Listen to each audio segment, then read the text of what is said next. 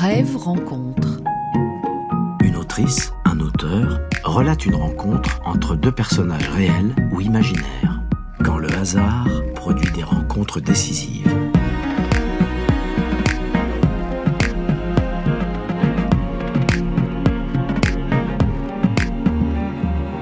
Aujourd'hui, c'est Natacha Apana qui nous lit son texte intitulé La traversée des sentiments. Je vais vous raconter l'histoire de Leonard Woolf avant qu'il ne demande pour la troisième fois la main de Virginia Stephen. Brève rencontre sur France Inter. Virginia Woolf. Words, English words, are full of echoes, memories, associations. They've been out and about, on people's lips, in their houses, in the streets, in the fields, for so many centuries.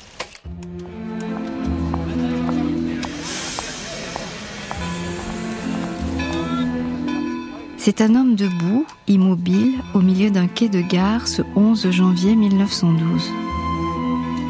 Les gens vont et viennent autour de lui, le contournant comme s'il était un obstacle sur leur chemin, quelque chose posé là, puis oublié. Les jupes et les manteaux des autres les fleurent, les valises le frôlent, ainsi que les bribes de conversation, l'éclat d'un rire, l'écho d'un prénom, et tout ça lui fait l'effet d'un souffle désarrangé, comme ce petit laps de temps quand les musiciens d'un concert accordent leurs instruments avant l'harmonie des notes, la naissance de la musique, avant la concordance des sentiments. Cet homme sur le quai s'appelle Leonard Woolf, il a 31 ans. Sa silhouette est androgyne, son manteau ouvert laisse voir un pantalon et une veste en laine grise, une chemise pâle et une cravate bleue. Son nez est fin et busqué, ses oreilles décollées, ses cheveux épais. Il a le visage allongé de manière assez frappante déjà, et en vieillissant, ce glissement de trait vers le bas sera de plus en plus prononcé. Ses mains tremblent légèrement et restent dans ses poches. Et son cœur alors? Qu'en est-il de ce cœur qui bondissait d'espoir il y a quelques heures et qui maintenant bat timidement, rentré sur lui-même? Après des semaines de réflexion, il était prêt. Il allait demander pour la deuxième fois la main de Virginia Stephen. Si elle acceptait, il démissionnerait de son poste d'administrateur colonial et l'épouserait au printemps. Si elle refusait, il retournerait à Ceylan pour y finir sa vie un peu avant midi, ce 11 janvier 1912, devant Virginia Stephen, il a mis un genou à terre et lui a demandé de l'épouser. Si seulement Virginia avait dit oui, si encore elle avait dit non. Dans le brouhaha du quai, la réponse de Virginia lui apparaît telle une chose vivante qui s'accroche à lui, aussi bruyante que tous ces gens autour. Elle a dit ⁇ Je ne sais pas ⁇ Ils avaient ensuite déjeuné ensemble comme prévu. Virginia lui a demandé du temps pour réfléchir, elle a insisté pour le revoir souvent afin de prendre une décision. Léonard avait dit qu'il comprenait, même s'il avait eu l'impression qu'un autre que lui répondait à sa place. Bien sûr, prends tout le temps qu'il te faut. Je peux attendre. Je vais attendre.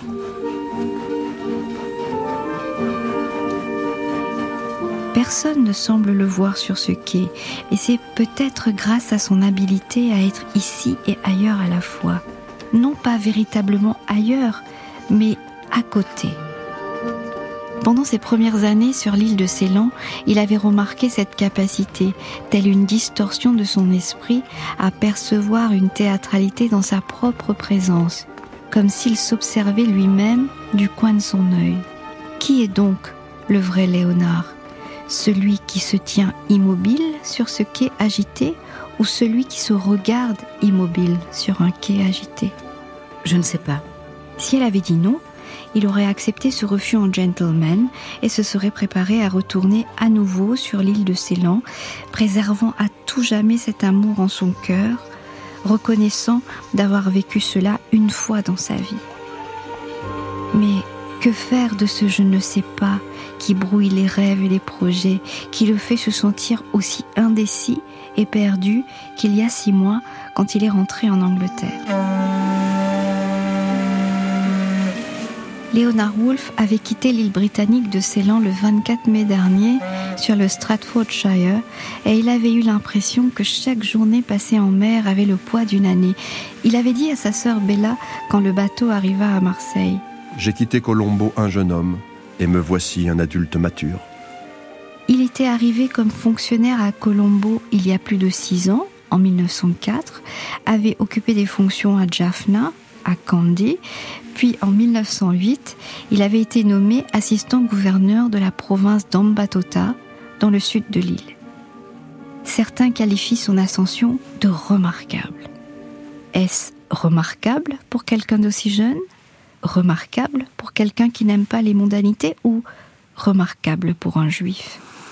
Léonard sait qu'il y a un peu de tout cela dans ce remarquable, et ça lui est égal.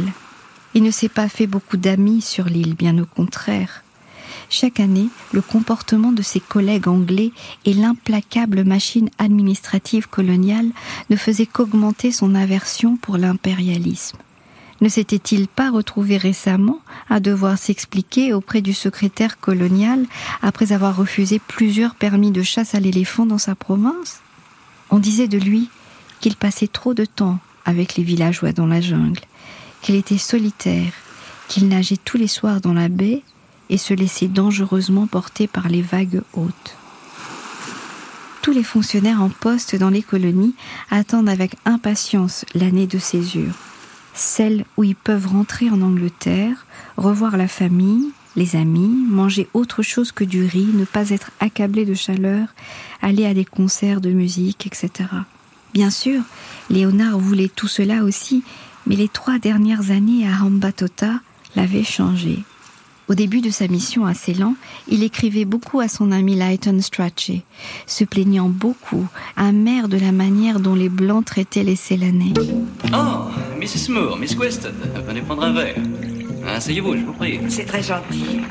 Monsieur Thornton, je voudrais avoir l'occasion de voir l'Inde profonde.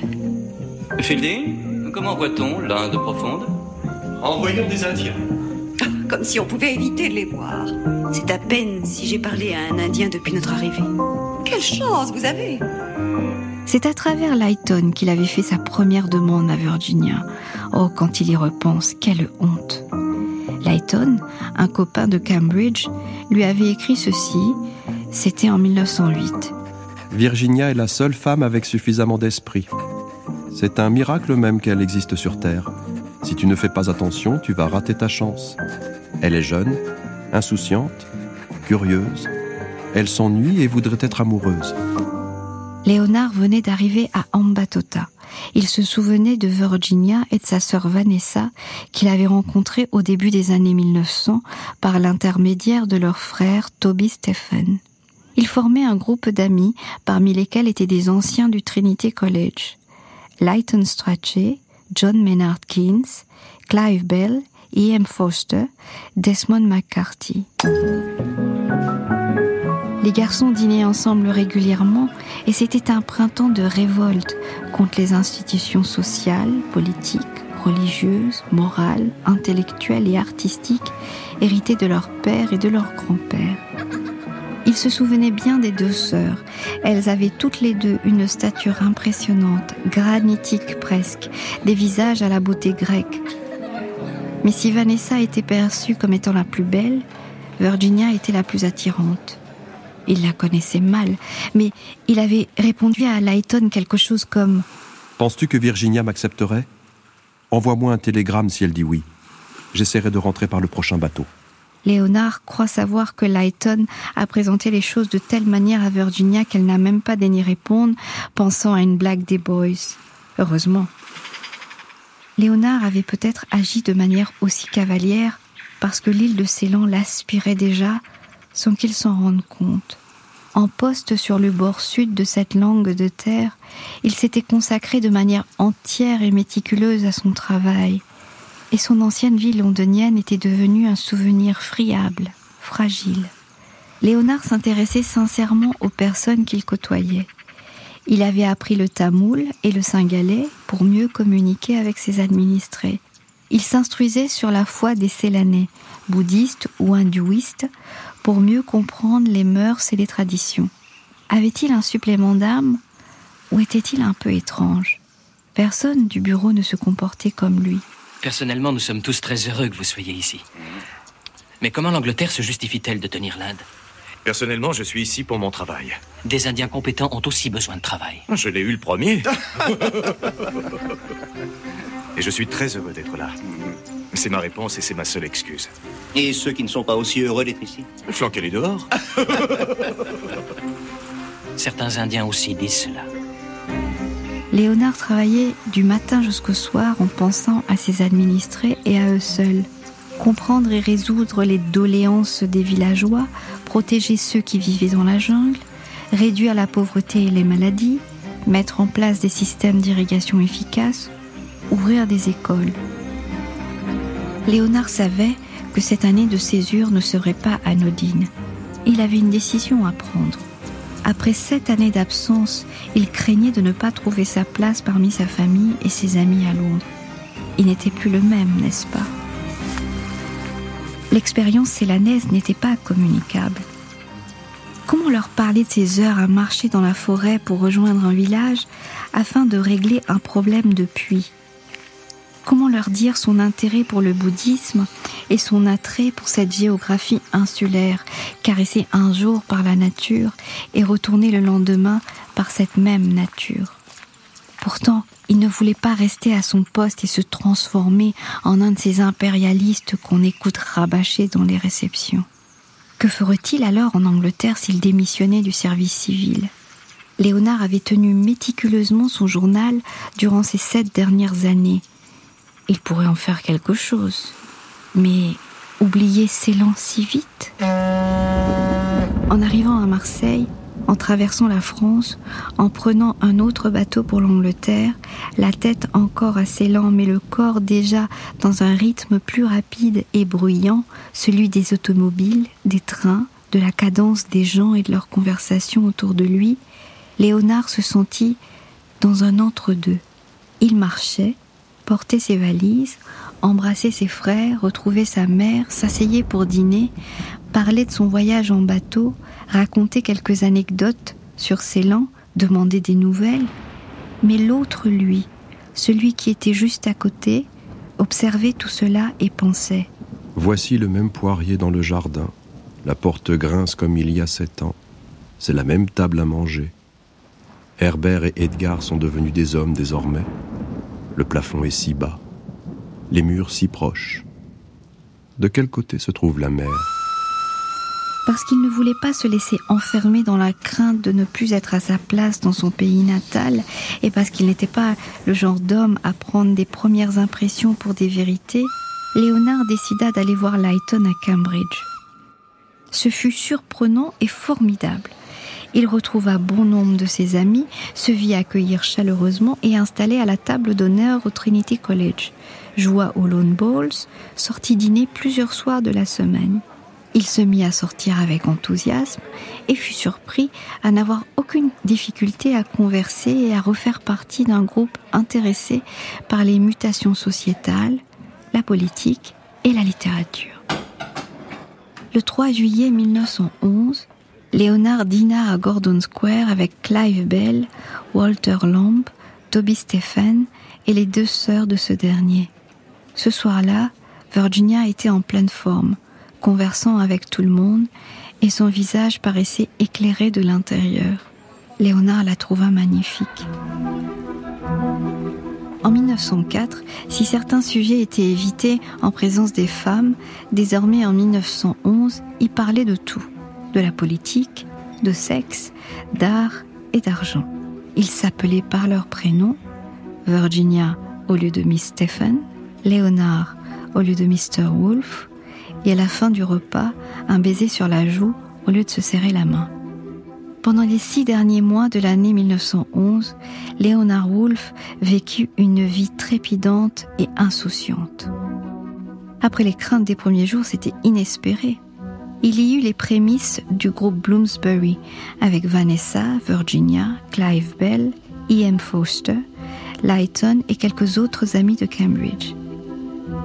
Il passa presque un mois en Suède et au Danemark, visitant sa famille maternelle et assistant au mariage d'une cousine. C'est au retour de ce voyage qu'il commença son roman sur Ceylan. Léonard souhaitait écrire un texte qui ne soit ni condescendant ni supérieur, une histoire qui raconterait l'île de l'intérieur. Durant ces six mois, ces jours de joie mis les uns à côté des autres formaient une saison insouciante. L'amitié, les conversations, les voyages, la lecture, la musique, l'écriture et puis bien sûr l'amour. Il vit de plus en plus souvent Virginia, qui vivait avec son frère Adrian à Fitzroy Square et recevait des amis un soir par semaine. Elle louait également une maison en briques rouges à Furl et en septembre, elle invita Léonard venir y passer quelques jours. Virginia et lui se baladèrent longuement dans les vallées, admirèrent les falaises de calcaire, lurent côte à côte, échangèrent leurs points de vue. Parfois, ils parlaient d'une chose précise, encore et encore. Un mot, un sentiment, le souvenir d'un sentiment. Seul avec elle pour la première fois, Léonard remarqua la manière dont son visage pouvait changer sous le coup d'une inquiétude, d'une pensée, d'une idée, d'une phrase. Quelque chose bougeait sous sa peau. Un frisson, une ombre. Ses traits étaient alors d'une beauté insupportable, parce que c'était comme un témoin d'un événement très intime et un peu surnaturel. Léonard savait qu'elle pensait alors à ces personnages, et il admirait la manière dont ceux-ci vivaient en elle et surgissait à tout moment. Chaque jour passé auprès de Virginia attendrissait son cœur et fouettait son intelligence. Il écrivait son premier roman, elle aussi. Se pouvait-il que l'écriture et l'amour concordent à ce point-là?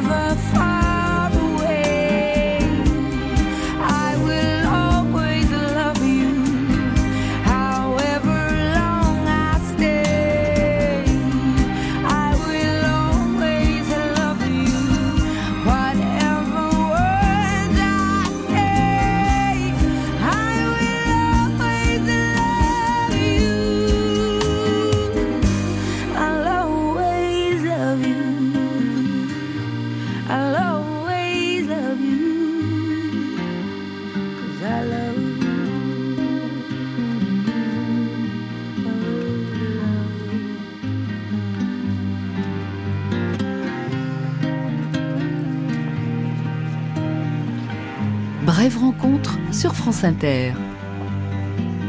Natacha Apana relate la rencontre entre Virginia Stephen et son futur époux, Leonard Woolf. Sur le quai, en entendant le sifflet du chef de gare, Léonard baisse la tête et ouvre ses yeux d'un bleu éclatant. Il boutonne son manteau et se dirige vers son wagon. Il est bientôt 14 heures et il a hâte que le train démarre, quitte l'agitation de ce quai, le tumulte incessant de Londres et également ce je ne sais pas de Virginia. Il espère qu'en retournant à Frome dans le Somerset, qu'en retrouvant son ami Léopold Campbell et sa paroisse parmi les fermes et les moutons, qu'en s'immergeant ne serait-ce que quelques jours à la campagne, son cœur en sera revigoré, qu'il retrouvera sa capacité à penser et qu'il pourra regarder sa vie en face. Ces 31 années étalées devant lui, son enfance et sa différence, sa jeunesse et ses promesses, ses désirs dont il voudrait se prémunir, cette ombre nommée Ceylan et cet éclat appelé Virginia. Du temps. Ce mot dans la bouche de Virginia semblait signifier mille choses. Des heures infinies, des jours à mûrir et des mois sans fin. Un mot qui avait à la fois le pouvoir de promesse et la menace du coup près. Pour Léonard, ce temps était compté et pesé. Quatre mois. Il restait à Léonard quatre mois avant la fin de son congé. Quatre mois donc pour convaincre Virginia de l'épouser. Pour une fois, il ne se sent pas observé par un autre lui. Léonard Woolf est seul, la tête dans les mains, le corps secoué par le cahotement du train, l'esprit embrouillé et le cœur perdu. Il arrive à Frome tard le soir, dîne à peine et se couche rapidement. Le silence de la campagne glacée se presse contre lui, dur et opaque. Il finit par s'endormir et rêve non pas de Virginia, mais d'un homme rencontré à Anuradhapura, au centre de Ceylan, il y a plusieurs années déjà. Cet homme balayait la cour d'un dagoba, un temple bouddhiste. Léonard l'approcha, tenta un bonjour en tamoul, puis en singalais, mais l'homme sourit et lui répondit dans un anglais parfait. Cet homme avait fait de longues études et parlait parfaitement plusieurs langues. Il avait été un riche homme d'affaires à Colombo et à 50 ans, il avait tout abandonné pour balayer tranquillement la cour d'un temple. Ce n'était pas une forme de pénitence ou de mortification comme les fakirs ou les derviches, mais le désir de laisser derrière soi l'agitation du monde pour une vie de contemplation, de solitude et de simplicité.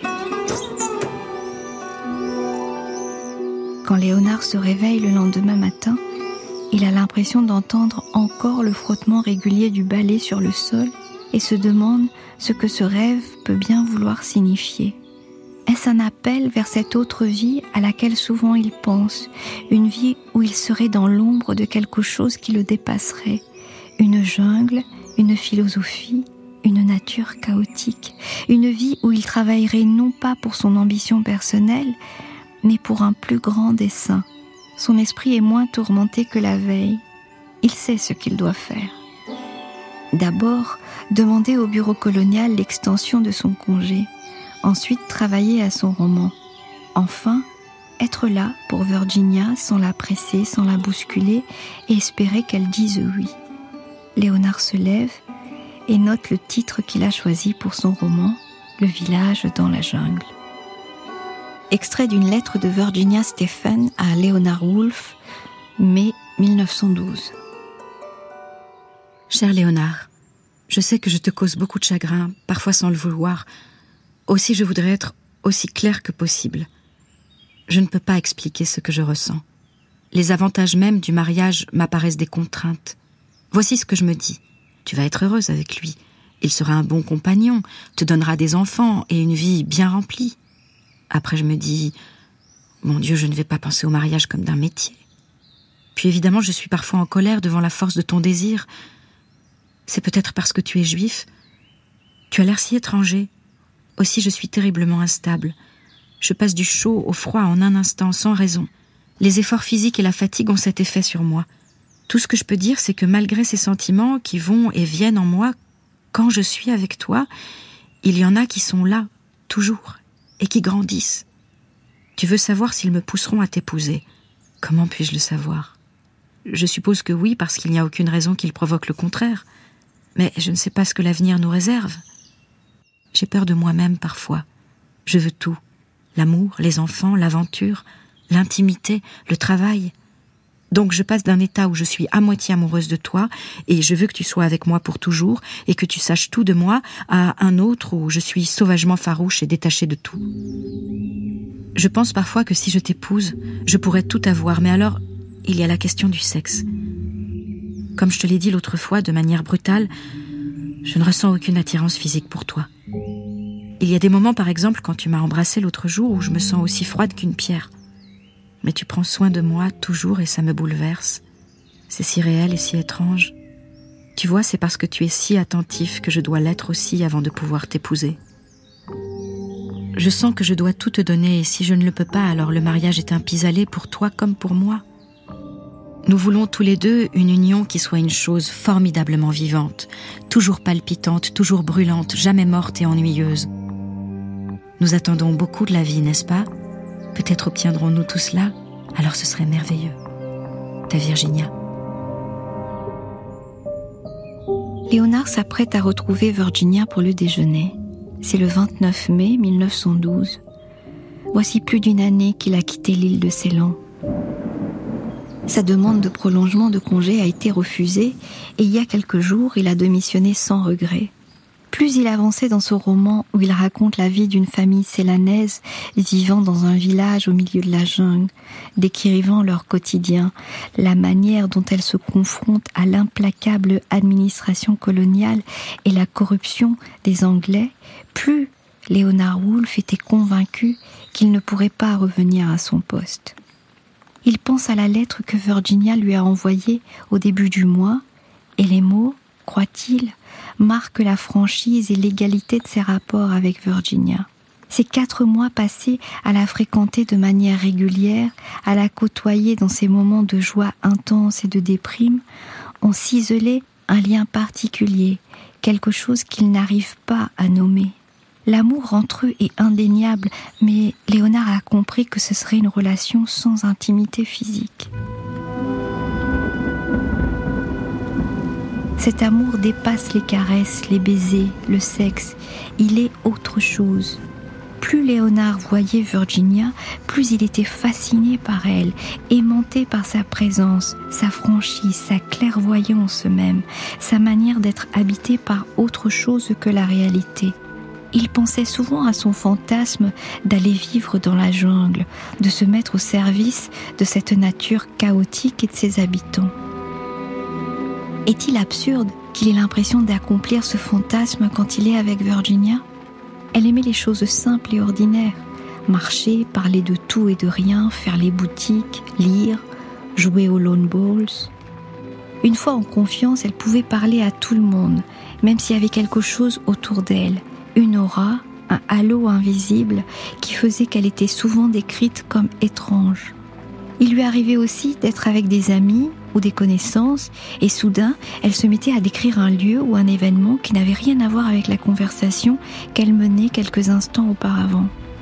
Léonard comparait cela avec les eaux de la création et de l'imagination qui montaient, grossissaient et soudain débordaient, balayant le présent, la réalité du moment, les gens autour d'elle. C'est ce chaud et ce froid dont elle a parlé dans sa lettre, c'est ce conflit entre le dehors et le dedans qu'elle éprouve en permanence. Léonard comprend pourquoi elle a peur de l'intimité physique. En miroir à la crainte de son propre corps qu'elle souhaite contrôler en permanence, Virginia a peur du corps d'un autre, de ce qui pourrait advenir si elle se soumet au mariage. Qui sait ce que l'autre peut réclamer d'elle, elle qui est réclamée par tant de voix, tant d'histoires Léonard aime à croire qu'il pourrait vivre des années comme cela, auprès d'elle, à être le témoin de son talent incandescent et parfois invisible, le compagnon de ses heures de chance et d'obscurité. Oui, ce serait une vie formidable d'être cet homme-là, à l'ombre de ce génie-là. Le ciel s'est éclairci, dévoilant des couleurs qui éclatent çà et là. Léonard s'arrête un instant et pense. Une année écoulée, un autre printemps déjà. Ainsi vont les choses de la vie, n'est-ce pas? Quoi que nous traversions, quel que soit l'état de notre cœur, la vitalité de notre esprit ou les désirs de notre corps, l'horloge du temps se rappelle à nous, revenant sans cesse, minuté par les saisons. On espère que quelque chose d'extraordinaire nous arrive, mais les heures, les jours et les saisons, eux, sont toujours là. N'est-ce pas là l'extraordinaire banalité de notre existence? Virginia l'attend dans sa chambre. Léonard n'essaie plus de l'embrasser sur la bouche ou de la prendre dans ses bras. Qui sait combien de corps et de sentiments a-t-elle dû incarner ce matin? Ils se regardent tendrement, puis se mettent à parler du texte de Virginia. Elle écrit un roman sur un couple et leur nièce, Rachel, qui traverse l'Atlantique en bateau. Accoudée à la lisse, Hélène, Ridley et Rachel suivirent des yeux la barque qui s'éloignait vers la côte. Virginia dit que son écriture s'est enfin débarrassée d'un poids, qu'elle avait l'impression que tous ces personnages étaient corsetés avant et qu'enfin quelque chose se déploie. Tu les as trouvés bien, ces gens-là? Oui, répondit Rachel sans aucune expression. Tu as causé avec lui, n'est-ce pas? Il m'a embrassé, dit Rachel sur le même ton. Léonard connaît ce regard en dedans, quand elle s'interroge elle-même, quand sa capacité d'introspection est tellement aiguisée qu'elle est à l'affût de la moindre pensée, de la moindre émotion. Si elle était debout, elle se mettrait à faire les cent pas en zigzagant sans porter la moindre attention à ce qui l'entoure.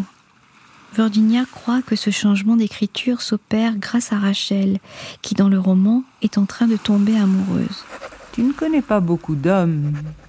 Mr. Pepper. Et personne n'a jamais songé à t'épouser? Non. Hélène réfléchissait. Cela ne devrait pas t'effrayer. C'est ce qu'il y a de plus naturel au monde. Les hommes s'obstinent toujours à vous embrasser, aussi bien qu'ils s'obstinent à vous épouser. L'amour chez Rachel, dit-elle, est un sentiment qui est détaché de tout désir sexuel, un sentiment qui l'amène plutôt vers l'intérieur que vers l'extérieur. Léonard ne sait pas pourquoi, mais lui revient à ce moment-là le souvenir d'une incursion dans la jungle célanaise. Dans la fourche d'un arbre, il avait découvert un léopard allongé. Léonard et l'animal s'étaient regardés dans les yeux pendant quelques instants, puis le fauve avait glissé de l'arbre comme s'il était fait de liquide et avait disparu sans bruit dans la nature. Léonard se rappelle la beauté et le silence de cet instant magique. À quoi penses-tu? lui demande Virginia. Léonard dit Je crois que chez ton personnage, Rachel, le sentiment d'amour est un silence plutôt qu'un chant. Virginia regarde Léonard comme si elle le voyait pour la première fois et répète lentement, doucement Un silence plutôt qu'un chant. Virginia se met alors debout, lisse sa robe de sa main gauche et avance la droite légèrement, haut, à peine, vers Léonard. Celui-ci se lève de son fauteuil. Il ne sait ni comment ni pourquoi, mais il sait que c'est maintenant. Il sait que c'est un moment à saisir, comme la brièveté d'un éclair ou le dernier éclat rouge du soleil avant son coucher. Pour la troisième fois, Léonard Woolf demande la main de Virginia Stephen. Dans un souffle, comme si elle avait retenu sa respiration jusqu'ici, elle dit Oui. Léonard Woolf parle de sa femme, Virginia Woolf. And she was one of the few people I ever met whom I think was a genius. Elle était, je crois, elle était naturellement un être extrêmement compliqué. Elle avait une façon parfaitement naturelle de penser, de parler et de regarder les choses et de vivre. Mais aussi, par moments, elle avait une vision des choses qui ne ressemblait pas à celle de la plupart des gens.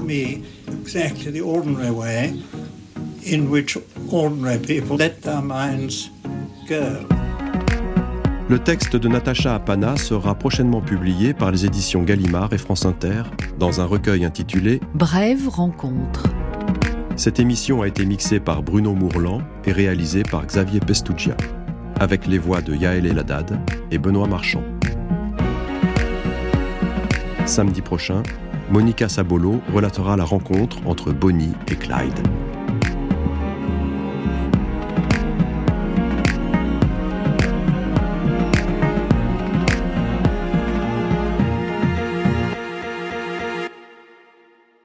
Retrouvez le livre Brève rencontre. Neuf écrivains célèbres relatent une rencontre, réelle ou imaginaire. Brève rencontre ou comment le hasard peut changer une vie. Une coédition France Inter.